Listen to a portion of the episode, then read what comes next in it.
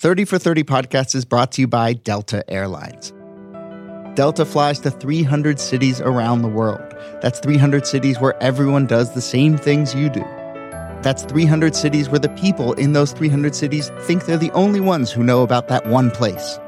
300 cities where people miss someone in one of the other 299 cities. 300 cities where people sing in the car or in the shower or both, poorly. Delta isn't flying to 300 cities merely to bring us together, but to show us we're not that far apart in the first place. Delta, keep climbing.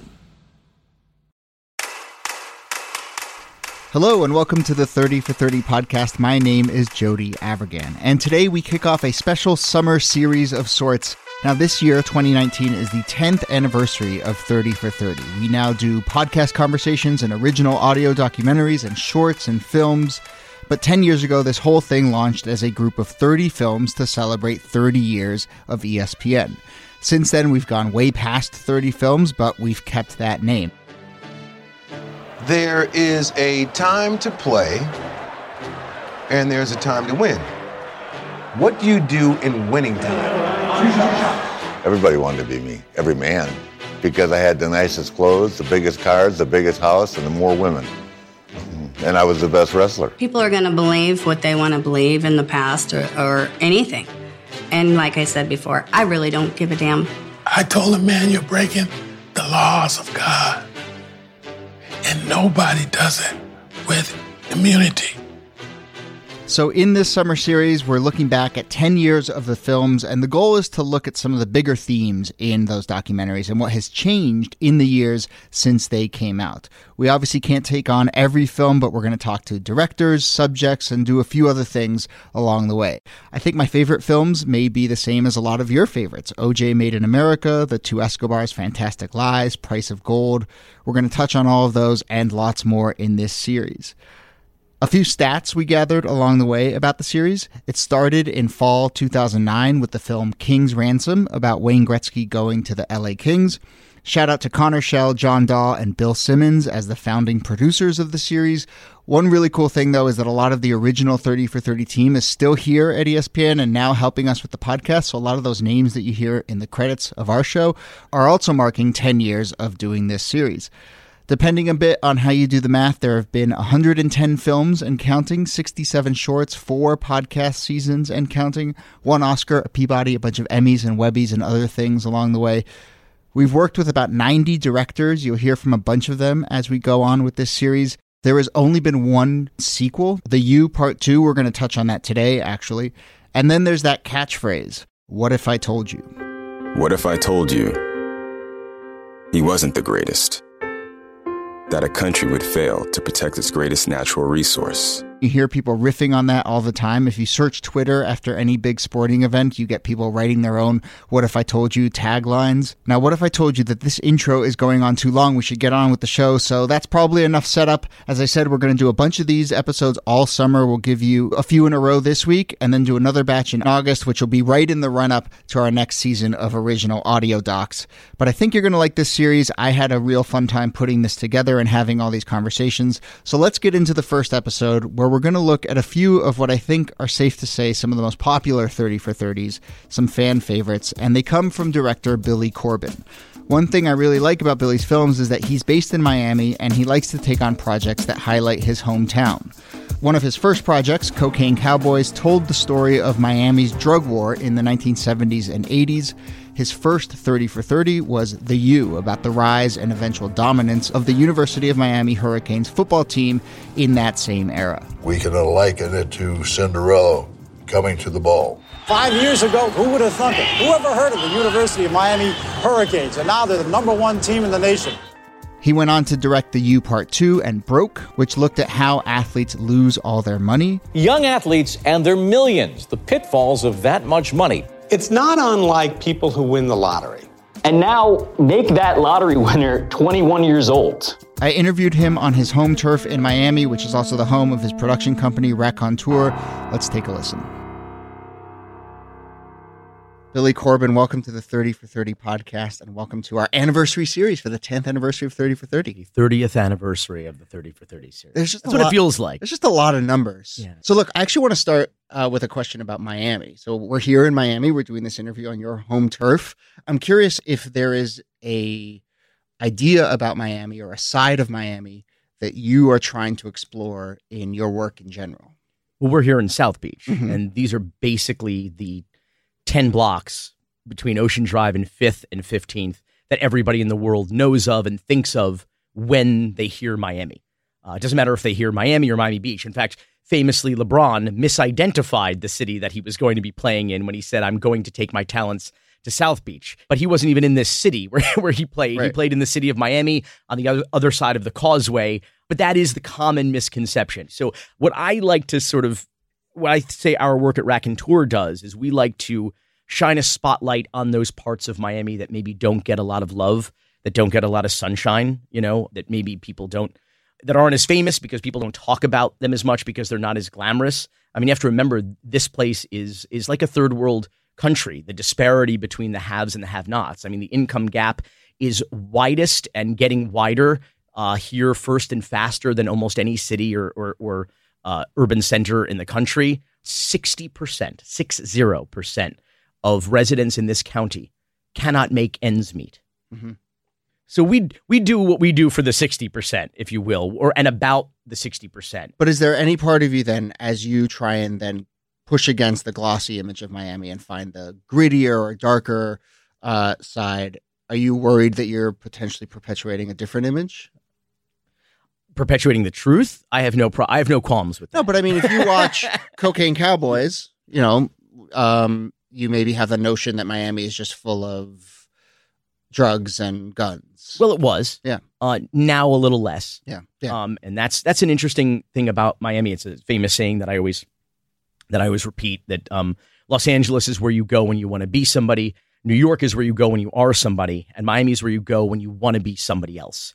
It's always been a sunny place for shady people. It's just a really exciting place to do what we do. You know, even though a lot of people refer to us as local filmmakers, and, and we are, we're Miami people, we're a Miami company, a Miami brand that tells Miami stories. Um, but yet, it's our projects aren't provincial. They seem Oh, to travel really well. And I'll give you a perfect example. I needed to interview a Colombian money launderer for a project that we were working on uh, in in recent years. I get this call. We start talking. I'm trying to think of like, where's my common ground? So he said, "Tell me a little bit about yourself and your work." And so I lead with Cocaine Cowboys. I'm like, this guy's a Colombian money launderer, you know, for for for drug dealers, and and you know, he's going to know Cocaine Cowboys. So um, perhaps that was a little stereotypical of me, but I was trying to put my best foot forward. And he goes, "What is your name again?" Billy Corben. He goes, "Did you do the U?" and I was like, "Yeah." And he's like, "I love that movie. That's my favorite." And I was like, "You guys, you saw that down?" They go, "Oh yeah, we." Lo-. And he's like, "Oh, I love it, and I love Michael Irvin, and I love. I watched him when he played in Dallas, and I was like, that's hilarious." Here, I I led with the wrong. Uh, Yeah. I buried the lead here, you know. um, let's talk about the youth.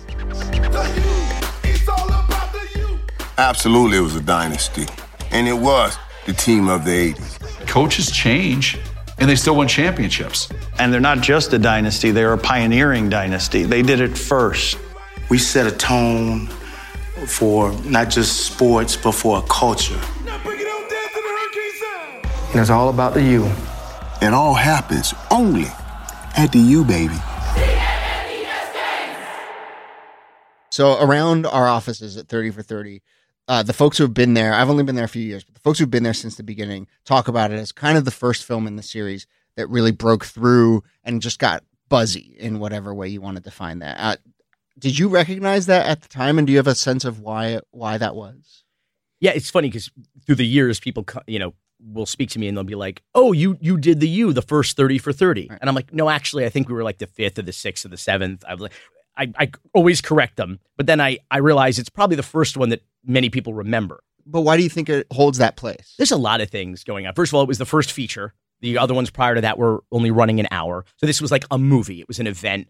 Obviously, thanks to our friends at, at ESPN, we got that time slot, man. After the after the No, uh, people the mentioned that in the office. I mean, Oh, hell yeah. th- that it was right after the Heisman, and the power of just being in a great time slot still really matters. We we definitely you know had that had that advantage. Um, I also think as as Dan Le Batard uh, likes to say, we sort of invented the genre of sports porn. So what is style. what is the sports porn? Is it archival? Is it a particular kind of story? Is it an I think it's- editing technique? Yeah, I think it's this. I mean, first of all, we approach the U like we approach Cocaine Cowboys with that level, with that sort of aesthetic. Um, I'll put it to you this way: like when we made Cocaine Cowboys, our approach to it was not let's make a documentary. It was let's make a gangster movie. Let's approach this like Scorsese would approach any scripted or dramatic feature. Um, and with the U, it was the same thing. It's like let's make a sports movie, not a documentary, but a sports movie. And that's like the the worst kept secret in filmmaking is that sports movies are like the easiest movies to make. They're like cheating. All of the essential ingredients in drama are inherent in sports, meaning they're all they already exist. And it was already inherent in the U story. U- University of Miami is, in a, is very uniquely situated in the fact that they were such an insurgent team. It's a tiny private school in Coral Gables, Florida. In comes Howard Schnellenberger, and that's when the buzz started. Before 1979, very few Afro Americans would consider coming to the University of Miami. They looked at it as a great white ivory towers of a private school. Howard Schnellenberger didn't invent, but he mastered the idea of recruiting from some of the toughest neighborhoods in Miami. That's where the University of Miami changed the face of college football. They went out and they went into those areas where no one else would go. I got a call from everybody saying some white guy up here trying to see you. But then they see, they say, that's Coach Schnellenberger. This guy come in with his deep voice, very intimidating. I'm Coach Howard Schnellenberger. Would you want to be part of the University of Miami tradition? And they called each other and said, We're coming to Miami. If you come with us, we're really going to be good. We all say, you know what? We're going to put this team on the map. These young guys from some of the toughest neighborhoods, not only in Miami, but in the country, uh, basically had the weight of the community on their shoulders and were representing this down and out city at a very difficult time in our history. And the people are just getting a little more pride and something to talk about now. They can talk about the championship game. They made a city forget a drumbeat of bad headlines and news pictures, racial strife, riots, drug wars, and crime. We gave South Florida a sense of pride, whether it was the Cuban community, African American community. Around Miami, college football has brought everybody together. That pressure and the idea that they represented this city and that uh, everybody was down on Miami and every was everyone was down on the Canes It was all kind of built in. And, so and was the, that something you kind of knew going in that this is really a story about a a city and a school and a football program and then individual players within all of that they're all kind of following the same arc or was that something you discovered as you started to report? Oh no i think a lot of and i think you'll hear this from a lot of filmmakers uh, particularly documentary filmmakers is that we was sort of and everybody has different terms that they use. We call it micro macro you know uh, it's a mosaic we knew all these tiles in the mosaic were going to be our interview subjects uh, and these micro stories but the macro was something much bigger which was of course the story of this community and the story of how I think uh, the University of Miami Hurricanes were really on the forefront of this melding of sports and entertainment and really urban culture becoming yeah. popular culture, particularly with Uncle Luke and Two Live Crew. The Florida furor that has engulfed 29 year old rap musician Luther Campbell and his group Two Live Crew today spread to communities across the country. Luke Skywalker, as a lot of people know him as. He was probably the biggest rap mogul going during that time. Luke helped put the university on the map just as the players did in his rap videos. They always wore University of Miami merchandise. Luther made us feel like we were rock stars. People wanted to be close to that buzzing, vibrant, hype filled danger. It was just sort of unapologetic. Um, and so you had a lot of guys who were reliving their glory years in real time. We were bad boys, and we were enjoying being bad boys. Time magazine called the Miami Hurricanes the best and most troublesome team in the country. Haynes, they just took no from nobody. Our play was kind of mocking what you thought traditional football should be. America was aghast at the ass kicking and the way the ass kicking was being celebrated.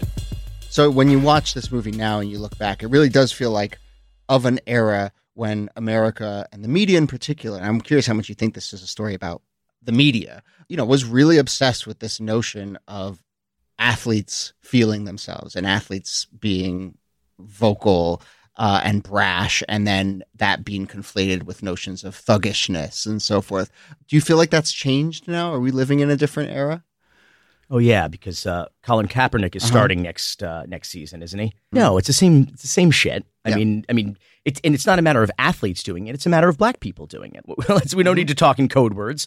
Uh, America has uh, much of America. I think a little bit less so in urban centers like Miami, and New York, where we have there's diversity, but a lot of America rejects uh, African Americans taking a stand or a knee for that matter, uh, rejects African Americans uh, expressing themselves in any way that they find to be out of line.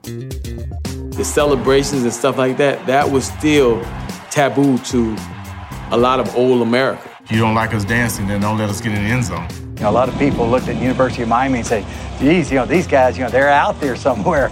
Uh, they're too cocky, they're too confident. But, but we were confident, you know, we were cocky and we were very talented.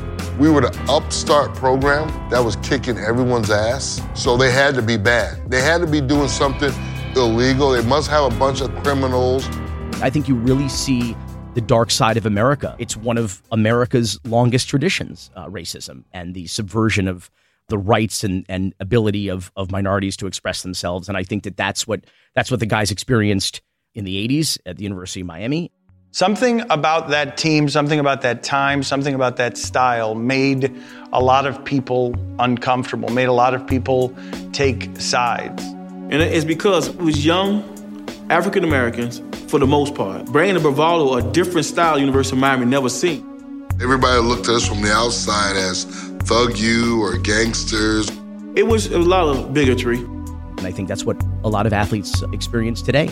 I'm curious about looking at college football now. When I was watching the U, the first part, and at the end you have a you know all these accolades about the power of Miami football. And my first thought was, wow, all of these you know win loss records and all of this incredible dominance has probably been replaced by Alabama football at this point. If you, if you had to update those those end credits, but moreover, then you know you think about what Alabama football is now from a personality standpoint versus what those Miami teams were from a personality standpoint back then. And I wonder if it says anything about the changing nature of college football. Alabama is so personality less, in my opinion. Um, yeah, I mean? Call me a cynic. I mean, I think part of what the U captures and why I think it's endured in its popularity is an era of college football that we'll never see again. It's a bygone era. And it's an era in which we all remember, those of us who are of a certain age. Like, that is the era of college football we were brought up in. That was a, a golden era, really. And so um, it is now a multi billion dollar business. When- When you have brands and you have a multi billion dollar interest, you have to protect those brands and you have to protect that business. And so you you start to get a kind of sanitized corporate vibe around college football. Uh, I mean, we uh, talk about the top college football coaches right now. Yeah, is that? It's like really efficient CEOs. Absolutely. And and that's no fun. That's no Jimmy Johnson. Jimmy Johnson rolls into Coral Gables and has as much bravado as anybody in the game. Lily White, red head, twang talking. He should have coached games with his middle fingers extended throughout the game. That's no Howard Schnellenberger. You know, that's no Dennis Erickson. I think having Dennis Erickson as coach was like having a substitute teacher come in. When a substitute teacher comes in, everybody's rowdy. He was trying very hard to keep 100 pit bulls on the chain, uh, sometimes successfully, often not. You know, guys who were who were who were interesting characters in and of themselves that guided interesting characters on the field. A lot of time people have, you know, ro- rose petal glasses and look back with nostalgia that is sort of falsely generated. You know, I think that was a very real, legitimately kind of romantic and exciting time when the players could be players. And they don't get that now. They're all part of a, a machine that is designed to make the coaches rich, that is designed to make the universities rich, that is designed to make the NCAA rich. That's no fun.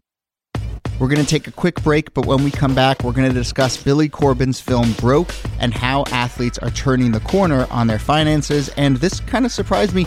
He says that Broke is one of his least favorite films, so we'll find out why.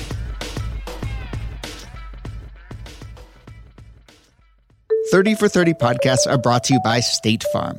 These days, everyone is busy and may not know where to start when it comes to insurance. Well, State Farm has over 19,000 agents across the country who are here to help life go right. They're willing to sit down and take the time to understand what's important to you and create a customized plan to help you protect it. Think of your State Farm agent as that person on the court who is always reading the defense and knows exactly where you'll be even before you get there. When you have a State Farm agent on your team, you can always trust that they've got you. State Farm, here to help life go right.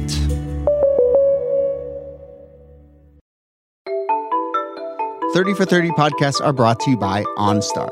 Now, no one likes to think about getting in a crash, but if one happens in an OnStar equipped vehicle, you have people looking out for you. Special sensors can alert OnStar advisors to a crash, they can connect to your vehicle and get you the help you need, even if you can't ask for it yourself. Because when the unexpected happens, the last thing you want is to be alone. OnStar, be safe out there. Automatic crash response requires OnStar plan, working electrical system, cell reception, and GPS signal. OnStar links to emergency service, details and limitations at OnStar.com.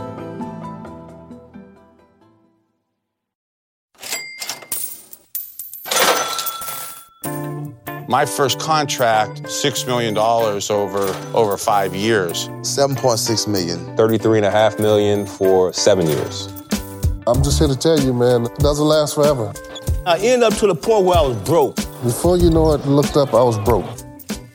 So let's talk about broke. Uh, one of my favorite things in journalism is when you encounter something that is kind of answering a very simple question that you had all along, didn't maybe realize you had it, but then something comes along and says, here's an exploration of that. And that was my experience watching Broke for the first time was like, oh yeah, I've always wondered why do these athletes go broke in this way? Such a simple question. Was that kind of what was driving it for you as well? Yeah, bro- broke was a real struggle, um, and and and I have a it's it's it's one of the few projects that I have the most regret about that we've ever made. Really? It's one of the few projects I, of ours that I can't watch ever again or anymore, and so it was really difficult to make. I wanted it to be about the people, but it was ultimately about the problem. Um, and that was a, as a result of how few people wanted to talk to us Oh, about it. Broke was a bit more of a compromise. Well, and Broke was identifying an existing problem that was a failure um, on a lot of people's parts, including the leagues. And so I will say that we originally pitched it as a series. Oh, interesting. And that every week we would profile a different player. And and there the vision was to make it about the people. And when we when it became a 90 minute feature doc, it became about the problem instead of about the people. And so we structured it basically in that way with the chapters. It was like, okay, here's your step by step guide how to go broke. Because I, like you, had the same question. How the hell do you generate 50 million, 100 million, 400 million dollars in revenue over a life over a career and and it disappears. So, and as it turns out by the way, it's incredibly easy to do that. Most people are not prepared to manage those types of assets. You got champagne taste, but you only got beer money. That's not good. We file tax returns in nine to 10 states. You know, depending on how many games you play, if you go to the playoffs, you have to pay in every state. Then they have to pay their agent. 3% of your contract. Money brings women. Huge medical expenses and costs. Buying people houses, cars, whatever I thought they needed. I take care of about five households. I couldn't say no. on Broke as a as a film, I mean the format of Broke is kind of new and interesting. and certainly popped out for me when I first saw it. Um, I don't know how you describe it, but it's basically like one long montage. What everyone is facing straight into the camera, and there's just a lot of talking heads like piled back up, up on top of each other. There isn't a ton of B roll. I mean, it just felt like Well, different. let me tell you why there's not a ton of B roll. uh, the NBA, Uh-huh. the NHL, and Major League Baseball refused to license archive footage for use in the documentary because of the subject matter.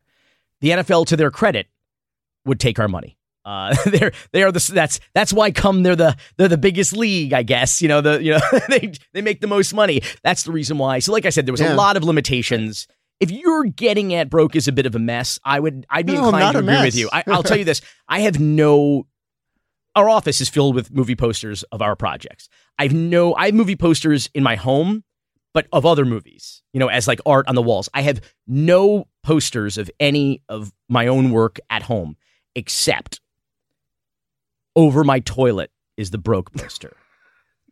See, it's funny. I think we've switched roles here. You think we've we're I'm in a different. I'm I actually you know really re- enjoyed it when I rewatched it, and moreover was like, oh, this is something that I can tell had a had a real world impact. Which as part of this 10th anniversary series, like I'm really drawn to those films that have sort of updated and the story has changed and has maybe you can point and say, oh, it's it's had this impact, uh, both as a film and as a the, the subject matter it's covering. The thing that made that was most heartening about it was that when it aired, um, a lot of professional athletes, a lot of big players were tweeting about it and saying everybody needs to turn this Yeah. on right now. Number one. Number two, in fact, actually in reverse order. That's number two. Number one, there was a lot of uh, tweets and messages and posts from college players who were posting the sentiment of I'm not going to be in broke 2 in broke part 2 you know and it was a stylish way a scared straight kind of way to make people pay attention to it and and maybe in a more entertaining way I guess to take it more seriously instead of just this dry kind of like some dude up giving a PowerPoint presentation with a bunch of spreadsheets, you know, and and and I think maybe that's what broke it is is made athletes decide to take it more seriously and to pay better uh, attention to it. Maybe I do think, and I think this is one of the most fascinating trends in professional sports right now.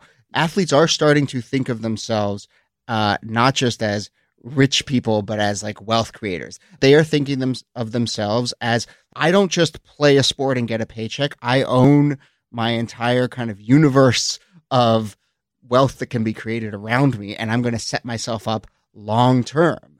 I think smart is the new stupid because it used to be cool to be stupid with your money, to be ostentatious, to flaunt it. It was the bling bling era. Um, I, I guarantee you, I spent a million dollars on a jewelry, on jewelry, clothes, shoes. What's the latest Nike? Probably one of the dumbest things I ever bought was a Fox coat. I've only wore it maybe three times. Conspicuous consumption, making it rain.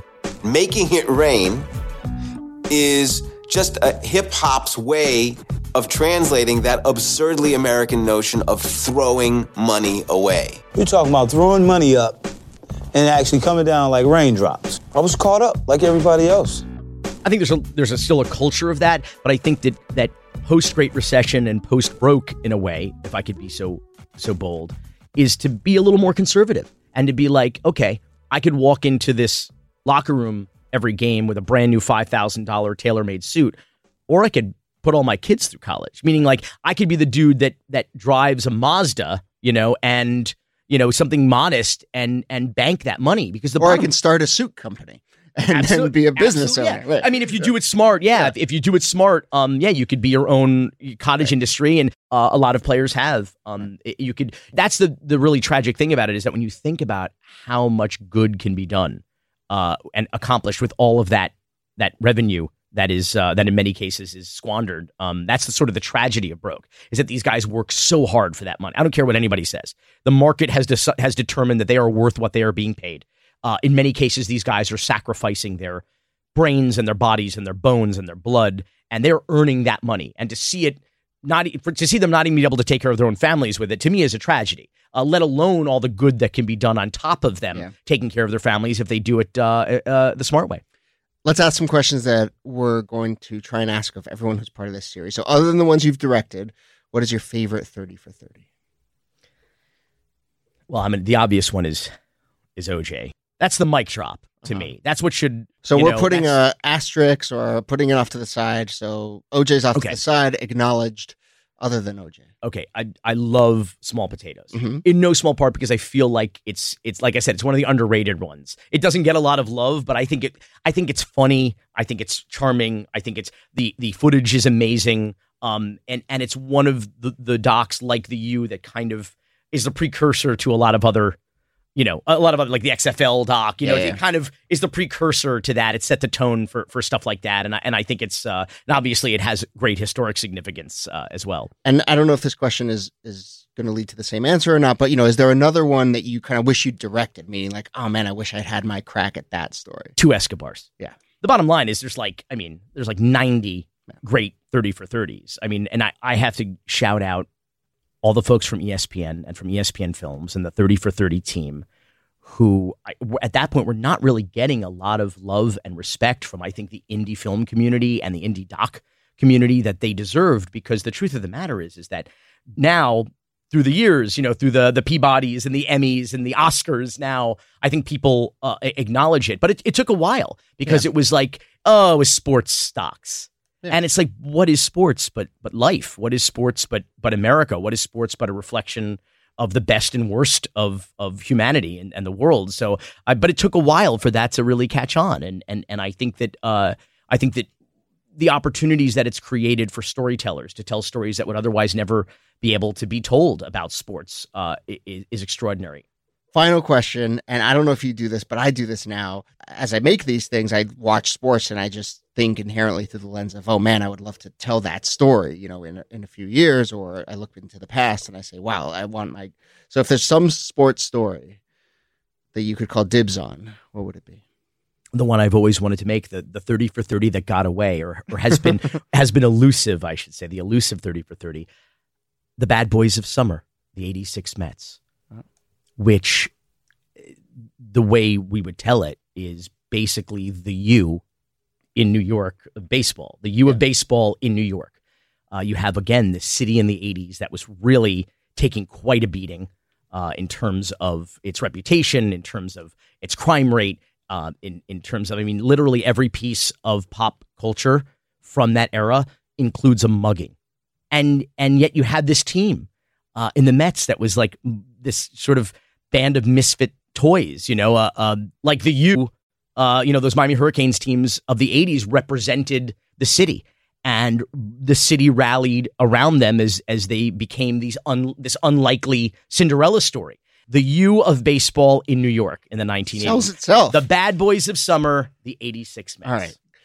Billy Corben, this has been really fun. Thanks for letting me come to Miami and, and chat with you. Thanking me for like I have to like I'm the ambassador here. Hey, I you have showed to, up. I have to apparently uh, on Miami Standard Time, Yes, that's as true. we call it. That's true. No, but seriously, this was fun. Thanks. Thanks again. Thanks for having me.